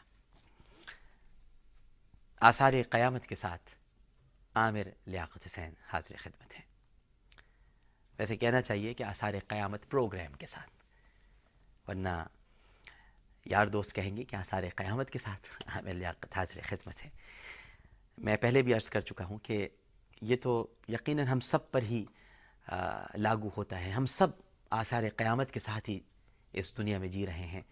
وقتاً فوقتاً چھوٹی بڑی علامتیں ظاہر ہو رہی ہیں۔ اور بس سمجھنے والی عقل چاہیے، دیکھنے والی نگاہ چاہیے۔ کل جب ہم نے پروگرام ختم کیا تھا ناظرین، تو ہم اس مقام پر پہنچ کر اپنی تحقیق کی سواری کو آرام کرنے کے لیے چھوڑ گئے تھے کہ نبی کریم صلی اللہ علیہ وآلہ وسلم نے اپنے ایک بہت ہی پیارے صحابی، حضرت حضیفہ بن الیمان یا حضرت حضیفۃ الیمان رضی اللہ تعالی عنہ کے ذریعے اور ان کی جو روایت ہے جو ہم تک پہنچی ہے، بہتر علامات بتائی ہیں۔ حضرت حضیفۃ الیمان رضی اللہ تعالیٰ عنہ ناظرین، ان صحابہ کرام ردوان اللہ تعالیٰ علیہ مجمعین میں سے ہیں، جو نبی کریم صلی اللہ علیہ وآلہ وسلم سے اقوال سن کر، آپ کی باتیں سن کر لکھا کرتے تھے۔ آپ کے قول مبارک کو تحریر کرتے تھے، کاتبوں میں سے تھے۔ اور اتنا بڑا مقام ہے آپ کا کہ ابھی کچھ برس قبل آپ کی قبر مبارک میں پانی آ گیا تھا۔ اور آپ نے خواب میں زیارت فرمائی وہاں کے حاکم کو اور پھر آپ کی قبر اتھر کو کھولا گیا۔ آپ کے جست مبارک کو نکالا گیا، وہ ویسے ہی کا ویسا تھا، جیسے کہ ابھی سو رہے ہوں۔ اور پھر آپ کو حضرت سلمان فارسی رضی اللہ تعالی عنہ کے مزار مبارک کے احاطے میں دوبارہ دفن کیا۔ ایک اور صحابی تھے، حضرت جابر رضی اللہ تعالیٰ عنہ۔ ان دونوں صحابہ کرام ردوان اللہ تعالیٰ علیہ اجمعین کے جو جست اتھر تھے، ان کو نکالا گیا اور پھر ان کو دوبارہ دفن کیا۔ یہ منظر پوری دنیا نے دیکھا اور ریکارڈ پر موجود ہے۔ آج آپ کی جو قبریں ہیں، وہ دمشق میں، جہاں حضرت سلمان فارسی رضی اللہ تعالی عنہ کا مزار مبارک ہے، وہیں پر آپ کی قبریں موجود ہیں۔ تو حضرت حضیفت الیمان رضی اللہ تعالی عنہ بتاتے ہیں کہ مجھ سے میرے آقا و مولا حضرت محمد مصطفیٰ صلی اللہ علیہ وآلہ وسلم نے ارشاد فرمایا کہ بہتر چیزیں قرب قیامت کی علامت ہیں۔ جب تم دیکھو، اب دیکھیے کیا کیا ہمیں بتایا جا رہا ہے۔ جب تم دیکھو کہ لوگ نمازیں غارت کرنے لگیں۔ نمازیں غارت، کیا مطلب ہے اس کا؟ یعنی ہم نماز کو فزیکل ایکسرسائز بنا دیں۔ جو پڑھ رہے ہیں اس پر عمل نہ کریں۔ جو حالت ہماری نماز میں ہے، وہ حالت ہماری پورے دن قائم نہ رہے۔ تو نماز غارت کر دی ہم نے اپنی۔ امانت ضائع کرنے لگے۔ یہ دین ہمیں امانت کے طور پہ ہی تو ملا تھا۔ اس امانت کو ہم ضائع کر رہے ہیں۔ مطلب کا دین مرضی کا معبود بنانا چاہتے ہیں۔ سوت کھانے لگے۔ سوت اور ہمارے یہاں تو سود ایسے کھایا جا رہا ہے ناظرین جیسے کہ دسترخوان پر چنا ہوا کوئی کھانا کہ جس کو اگر کھایا نہ جائے تو ہماری موت ہو جائے۔ سود کھا رہے ہیں۔ جھوٹ کو حلال سمجھنے لگے۔ اب، اس میں تو کوئی شک ہی نہیں ہے کہ کذب، ریاکاری، مکاری، ایاری، یہ تو اب جائز سمجھی جانے لگی ہے۔ معمولی باتوں پر خون ریزی کرنے لگے۔ چھوٹی چھوٹی باتوں پر۔ انسان کی لاش گرا دی جاتی ہے۔ بالیاں چھیننے کے لیے ایک تین سال کی بچی کی بالیاں اتروانے کے لیے کوئی صفاق کوئی شکی القلب شخص اس کی آنکھوں کے سامنے اس کے باپ کو قتل کر دیتا ہے۔ معمولی باتوں پر خوریزی کرنے لگے۔ اونچی اونچی عمارتیں بنانے لگے۔ آپ کی نگاہوں کے سامنے ہیں۔ آج کمپٹیشن یہ ہے کہ کون کتنی اونچی عمارت بناتا ہے، بلکہ اب تو ملکوں کے مقابلے اس بات پر ہو رہے ہیں کہ کس ملک میں کتنی اونچی عمارت موجود ہے۔ دین بیچ کر دنیا سمیٹنے لگی۔ علامات قیامت۔ دین کو کیسے بیچا جاتا ہے ناظرین؟ دنیا کے لیے، دنیا کے مال کے لیے، دنیا کی آسائش کے لیے، دنیا کی راحتوں کے لیے۔ دین کو موم کی ناک کی طرح موڑ دیا جائے۔ یعنی چند ٹکوں کے عوض یعنی چند ٹکوں کے عوض، چند روپیوں کے عوض، دولت کے عوض، مال اور آسائش کے عوض ہم دین کو فروخت کر دیں اور مطلب کے فتوے صادر کرنے لگے قطع رحمی یعنی قریبی عزیز اور رشتہ داروں سے بس سلوکی ہونے لگے، جو کہ ہوتی ہے، نظر آ رہی ہے آپ کو۔ انصاف کمزور ہو جائے، جھوٹ سچ بن جائے، لباس ریشم کا ہو جائے۔ ظلم، طلاق اور ناگہانی موت عام ہو جائے۔ خیانت کار کو امین اور امانت دار کو خائن سمجھا جائے۔ جھوٹے کو سچا اور سچے کو جھوٹا کہا جائے۔ تہمت تراشی عام ہو جائے۔ بارش کے باوجود گرمی ہو۔ اولاد غم اور غصے کا موجب ہو۔ کمینوں کے ٹھاٹ ہوں اور شریفوں کا ناک میں دم آ جائے۔ امیر اور وزیر جھوٹ کے عادی بن جائیں۔ امین خیانت کرنے لگیں۔ قوم کے سردار ظالم ہوں۔ عالم اور قاری بدکار ہوں۔ اور جب لوگ بھیڑ کی کھالیں یعنی پوستین پہننے لگے، ان کے دل مردار سے زیادہ بدبودار اور ایلوے سے زیادہ تل ہوں۔ اس وقت اللہ تعالیٰ انہیں ایسے فتنے میں ڈال دے گا جس میں یہودی ظالموں کی طرح بھٹکتے پھریں گے۔ تلاش کرتے پھریں گے آپ کو، یہودی۔ پھر فرمایا حضرت حضیف حضیفت الیمان رضی اللہ تعالیٰ عنہ نے کہ جب سونا عام ہو جائے چاندی کی مانگ ہوگی۔ جب گناہ زیادہ ہو جائیں گے، امن کم ہو جائے گا۔ مصحف یعنی قرآن کو آرستہ کیا جائے گا۔ مساجد میں نقش و نگار بنائے جائیں گے۔ اونچے اونچے مینار بنائے جائیں گے۔ دل ویران ہو جائیں گے۔ شرابیں پی جائیں گی۔ شرعی سزاؤں کو معطل کر دیا جائے گا۔ لونڈی اپنے آقا کو جنے گی۔ لونڈی اب یہ بڑی عجیب بات ہے لونڈی کیسے آقا کو جنے گی؟ یہاں لونڈی سے مراد نازین عورت ہے۔ اور عورت کی اتنی تحقیر اور تزلیل ہو جائے گی کہ جو اس کی اولاد پیدا ہوگی وہ بھی آقا بن کر اس سے بات کیا کرے گی۔ یعنی کوئی ادب نہیں رہے گا ماں کا۔ اولاد بھی ایسا لگے گا کہ جیسے اولاد نے ماں کو خرید رکھا ہے۔ اور اس طرح سے ماں سے گفتگو۔ لانڈی اپنے آقا اور ننگے بدن رہا کرتے تھے وہ بادشاہ بن جائیں گے۔ ایسے بڑے لوگ ہیں جن کے پیروں میں چپل نہیں ہوتی تھی اور آج وہ بادشاہ بنے بیٹھے ہیں۔ ایسے بھی لوگ ہیں، بہت لوگ ہیں۔ زندگی کی دوڑ اور تجارت میں عورت مرد کے ساتھ شریک ہو جائے گی۔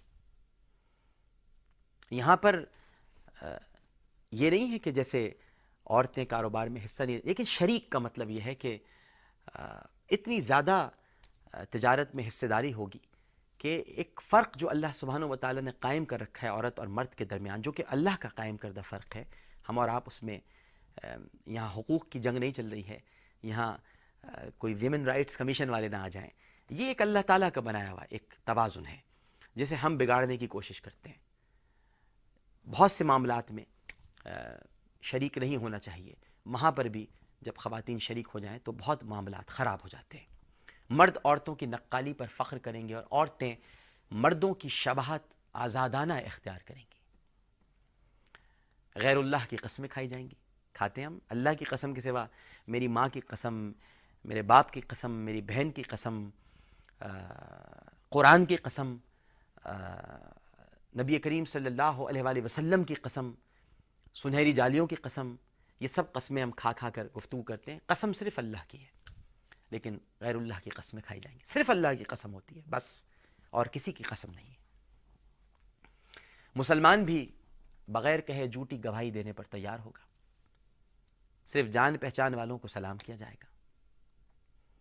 غیر مسلم کے لیے شرعی قانون پڑھا جائے گا۔ یعنی غیر مسلم کو بھی شرعی قانون کی حد میں لا کر سزا دینے کا فیصلہ کیا جائے گا۔ اس کو بتایا جائے گا شریعت یہ ہے۔ غیر مسلم کے لیے شریعت نہیں ہے، شریعت تو مسلمانوں کے لیے ہے۔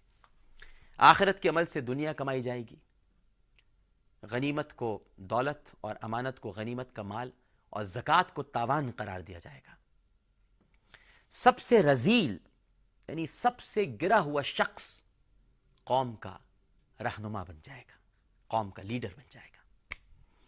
آدمی اپنے باپ کا نافرمان ہوگا، ماں سے بدسلوکی کرے گا، دوست کو نقصان پہنچانے سے گریز نہیں کرے گا اور بیوی کی اطاعت کرے گا۔ بدکاروں کی آوازیں مساجد میں بلند ہونے لگیں گی۔ گانے والی عورتیں داشتہ رکھی جائیں گی اور گانے بجانے کا سامان فخریہ رکھا جائے گا۔ سر راہ شرابیں پی جائیں گی۔ ظلم کو فخر سمجھا جائے گا۔ انصاف بکنے لگے گا۔ درندوں کی کھال کے موزے بنائے جائیں گے۔ اور امت کا پچھلا حصہ پہلے لوگوں کو لان تان کرنے لگے گا۔ اس وقت سرخ آندھی زمین میں دھنس جانے، شکلیں بگڑ جانے اور آسمان سے پتھر برسنے جیسے عذابوں کا انتظار کیا جائے گا۔ یہ ہے وہ حدیث مبارکہ جو حضرت حضیفت الیمان یا حضرت حضیفہ الیمان رضی اللہ تعالی عنہ نے بیان فرمائی اور آقا کریم صلی اللہ علیہ وآلہ وسلم نے انہیں یہ بتلایا۔ یہ تمام علامات جو ابھی میں نے آپ کے سامنے پیش کی ہیں یہ علامات صغرا کہلاتی ہیں۔ اور ان کا بڑا حصہ ظاہر ہو چکا ہے۔ آپ اپنے ارد گرد نظر دوڑائیں تو آپ کو پتہ چلے گا کہ بیشتر علامات علامات جو جن کا بھی میں نے آپ کے سامنے ذکر کیا، کم و بیش ظاہر ہو چکی ہیں۔ اب علامات قبرا کا ظاہر ہونا بھی باقی ہے۔ یہ علامات بالکل قرب قیامت میں یک بعد دیگر ظاہر ہوں گی۔ مثلا ظہور امام مہدی، خروج دجال نزول عیسیٰ علیہ السلاۃ والسلام، یاجوج ماجوج، آفتاب کا مغرب سے طلوع ہونا دعوت العرد اور یمن سے نکلنے والی آگ، یہ یہ ہیں وہ علامات قبرا جب اس قسم کی تمام علامات ظاہر ہو چکیں گی تو کسی وقت بھی اچانک قیامت آ جائے گی۔ علامات قبرا کیا ہیں؟ ان کی تفصیل بیان کرنے سے پہلے بعض ایسی علامات کا تذکرہ آپ کے سامنے کرنا ضروری ہے جن کا مشاہدہ ہم آج کل کر رہے ہیں۔ اور یہی وہ علامات ہیں جو بالآخر علامات قبرا کے ظاہر ہونے کا سبب بنیں گی۔ یہ علامتیں کیا ہیں؟ اس پر ہم کل کے پروگرام میں گفتگو کریں گے۔ آثار قیامت پروگرام سے عامر لیاقت حسین کو اجازت دیجیے اللہم صلی علی سیدنا و مولانا محمد والا علیہ وصحابہ وبارک وسلم وسلی علیہ۔ پروگرام پیش کرتے ہوئے زبان سے کوئی گستاخانہ جملہ نکل گیا ہو، کوئی گستاخی ہو گئی ہو، تو اپنے رب کے حضور معافی کا خواستگار ہوں۔ اور اللہ نے چاہا تو کل پھر پروگرام کے ساتھ حاضر ہوں گا۔ اپنا بہت خیال رکھیے گا۔ اللہ حافظ۔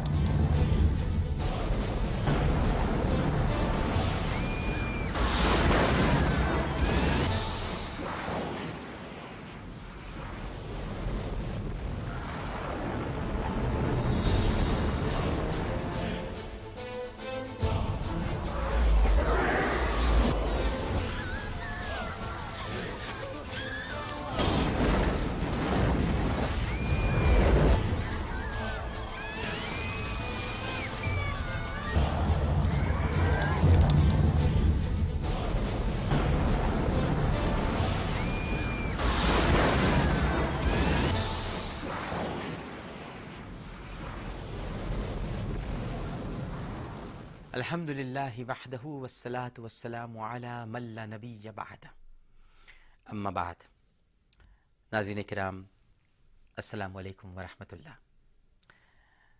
پروگرام آثار قیامت کے ساتھ عامر لیاقت حسین حاضر خدمت ہے.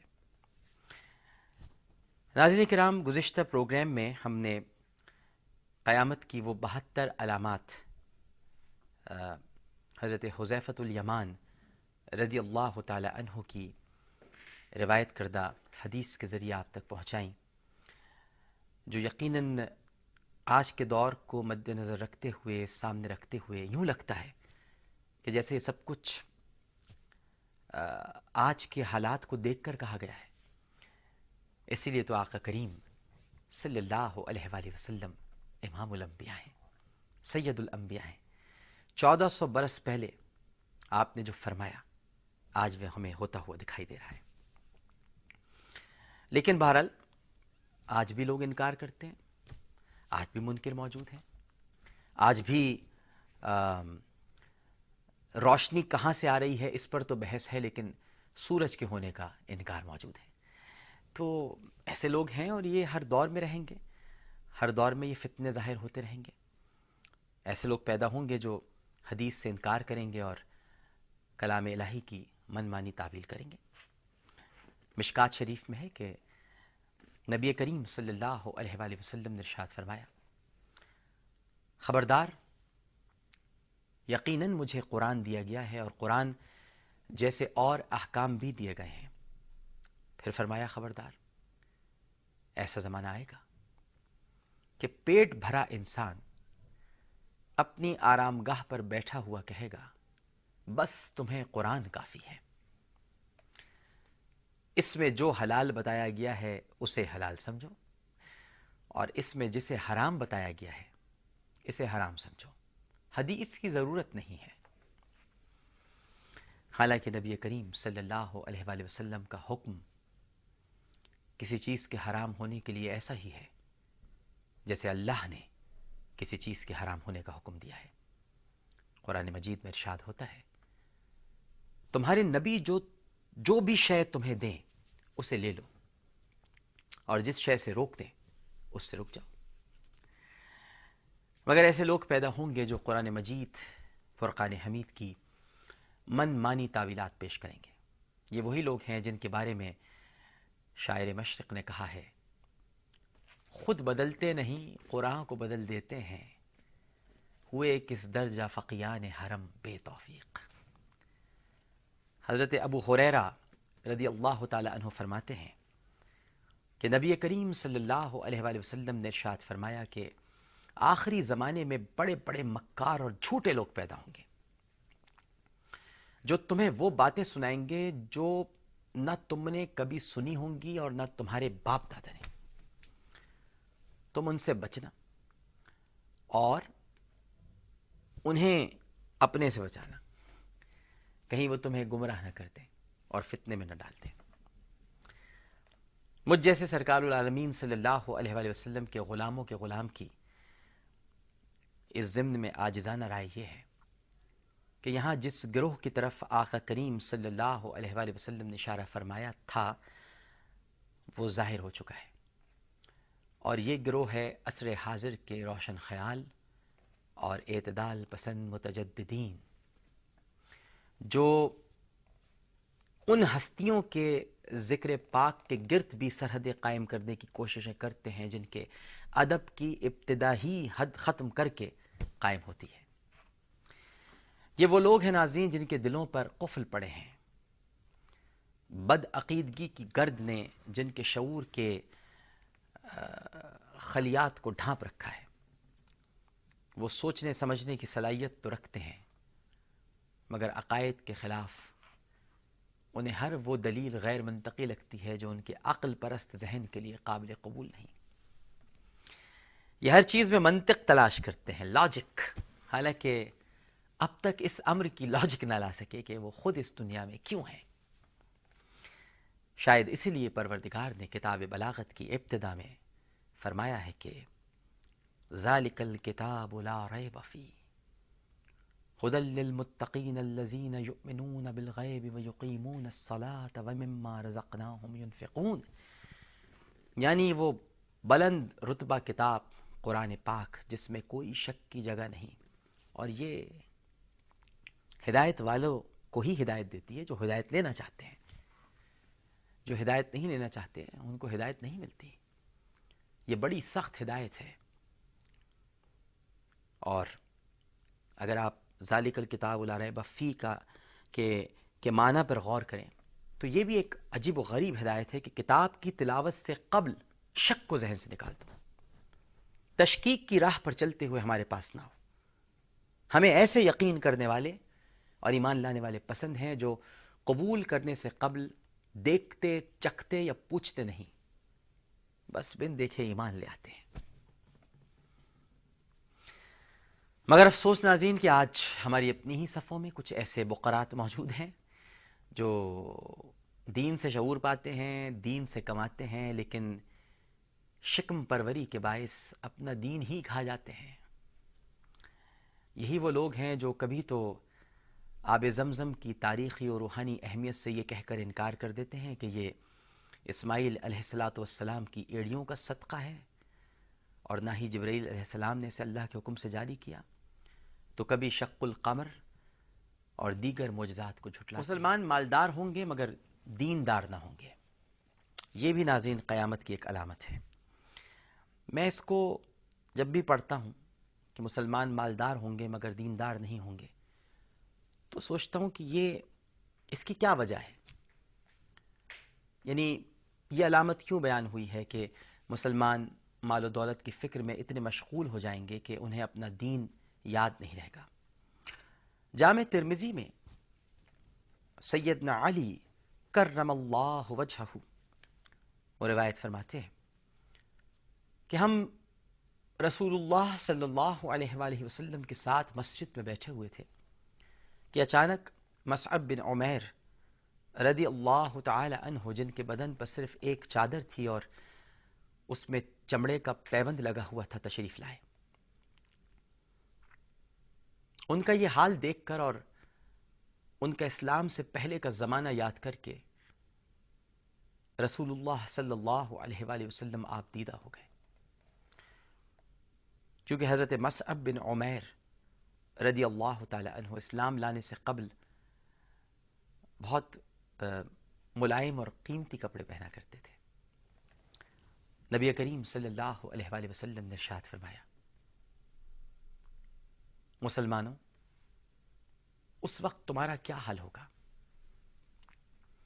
جب صبح کو ایک جوڑا پہن کر نکلو گے اور شام کو دوسرا جوڑا پہن کر گھر سے نکلو گے، اور ایک پیالہ سامنے رکھا جائے گا اور دوسرا پیالہ اٹھا لیا جائے گا، اور تم اپنے گھروں پر زیب و زینت کے لیے اس طرح کپڑے کپڑے کے پردے ڈالو گے، جیسے کعبے کو کپڑوں سے پوشیدہ کر دیا جاتا ہے۔ صاحب کرام ردوان اللہ تعالی علیہ مجمعین نے عرض کیا، یا رسول اللہ صلی اللہ علیہ وآلہ وسلم، جب تو ہم آج کی نسبت بہتر ہوں گے، کیونکہ عبادت کے لیے فارغ ہو جائیں گے اور کمانے کے لیے محنت نہ کرنی پڑے گی۔ نبی کریم صلی اللہ علیہ وآلہ وسلم نے ارشاد فرمایا کہ نہیں، تم اس دن کی نسبت آج ہی اچھے ہو۔ بظاہر اگرچہ مفلس ہو لیکن دولت ایمان سے مالا مال ہو۔ اور اس زمانے میں مسلمان بظاہر مالدار ہوں گے، لیکن ایمان کے اعتبار سے مفلس ہوں گے۔ صحیح بخاری اور صحیح مسلم کی ایک روایت میں ہے کہ رسول کریم صلی اللہ علیہ وآلہ وسلم نے ارشاد فرمایا، اللہ کی قسم، مجھے تمہارے مالدار ہونے کا ڈر نہیں، بلکہ ڈر اس بات کا ہے کہ جیسے تم سے پچھلے لوگوں کو دنیا دی گئی تھی اور تم دنیا میں اس طرح پھنس جاؤ جیسے وہ پھنس گئے تھے۔ پھر تمہیں دنیا برباد کر دے گی جس طرح انہیں دنیا نے برباد کر دیا تھا۔ اب یہ آپ کے سامنے ہے کہ مسلمان مالدار ہوں گے، مگر دیندار نہ ہوں گے۔ پھر ایک اور علامت قیامت ہے ناظرین، کہ علم اٹھ جائے گا اور عالموں کی جگہ جاہل سنبھال لیں گے۔ مشکات شریف میں حضرت عبداللہ ابن مسعود رضی اللہ تعالی عنہ سے مروی ہے کہ نبی کریم صلی اللہ علیہ وآلہ وسلم نے شاد فرمایا کہ علم سیکھو اور سکھاؤ۔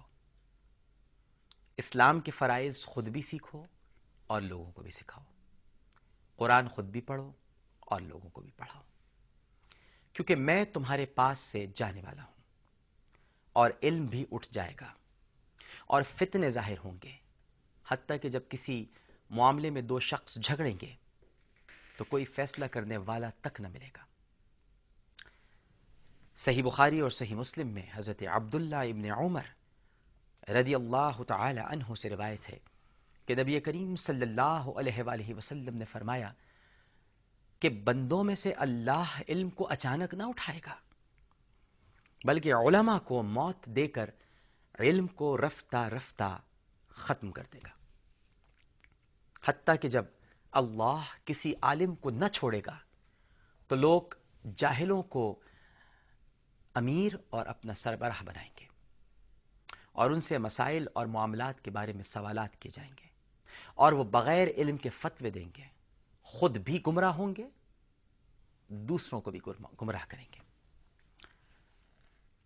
محدثین نے اس حدیث مبارکہ کی تشریح میں لکھا ہے کہ اللہ سبحانہ و تعالی علم کو آخری زمانے میں اس طرح نہیں اٹھائے گا کہ لوگوں کے دل و دماغ سے اس کو نکال دے گا، بلکہ اس طرح اٹھائے گا کہ علماء حق کو اٹھا لے گا۔ حتیٰ کہ جب کوئی عالم باقی نہیں رہے گا تو لوگ جاہلوں کو اپنا پیشوا بنا لیں گے۔ ان سے دین کی باتیں پوچھیں گے اور وہ علم کے بغیر فتویٰ دیں گے۔ خود گمراہ ہوں گے اور دوسروں کو بھی گمراہ کریں گے۔ اب اگر اس حدیث مبارکہ کو ہم نظر میں رکھتے ہوئے موجودہ حالات کو دیکھتے ہیں ناظرین، تو اب یہ بات تو سچ ہے، اس کی حقانیت ثابت ہو جاتی ہے کہ علماء کرام کو خاص طور پر قتل و غارت کا نشانہ بنایا جا رہا ہے۔ اور اس طرح علم دنیا سے اٹھ رہا ہے۔ مسندیں خالی ہو رہی ہیں، مسندیں پڑھنے والے رہے نہیں ہیں۔ اور ان پر ایسے لوگ قابض ہو رہے ہیں جن کا دین اور دینی اقدار سے دور کا بھی کوئی تعلق نہیں۔ پروگرام آثار قیامت یہیں پر اپنے اختتام کو پہنچتا ہے۔ اللہم صلی علی سیدنا و مولانا محمد۔ وعلی آلہ و صحابہ وبارک وسلم. وسلی علیہ. پروگرام پیش کرتے ہوئے زبان اگر پسل گئی ہو اور کوئی غلط بات منہ سے نکل گئی ہو، گستاخی ہو گئی ہو، تو اپنے رب کے حضور معافی کا خواستگار ہوں۔ اپنا بہت خیال رکھیے گا۔ اللہ نے چاہا تو کل پھر حاضر ہوں گے۔ اللہ حافظ۔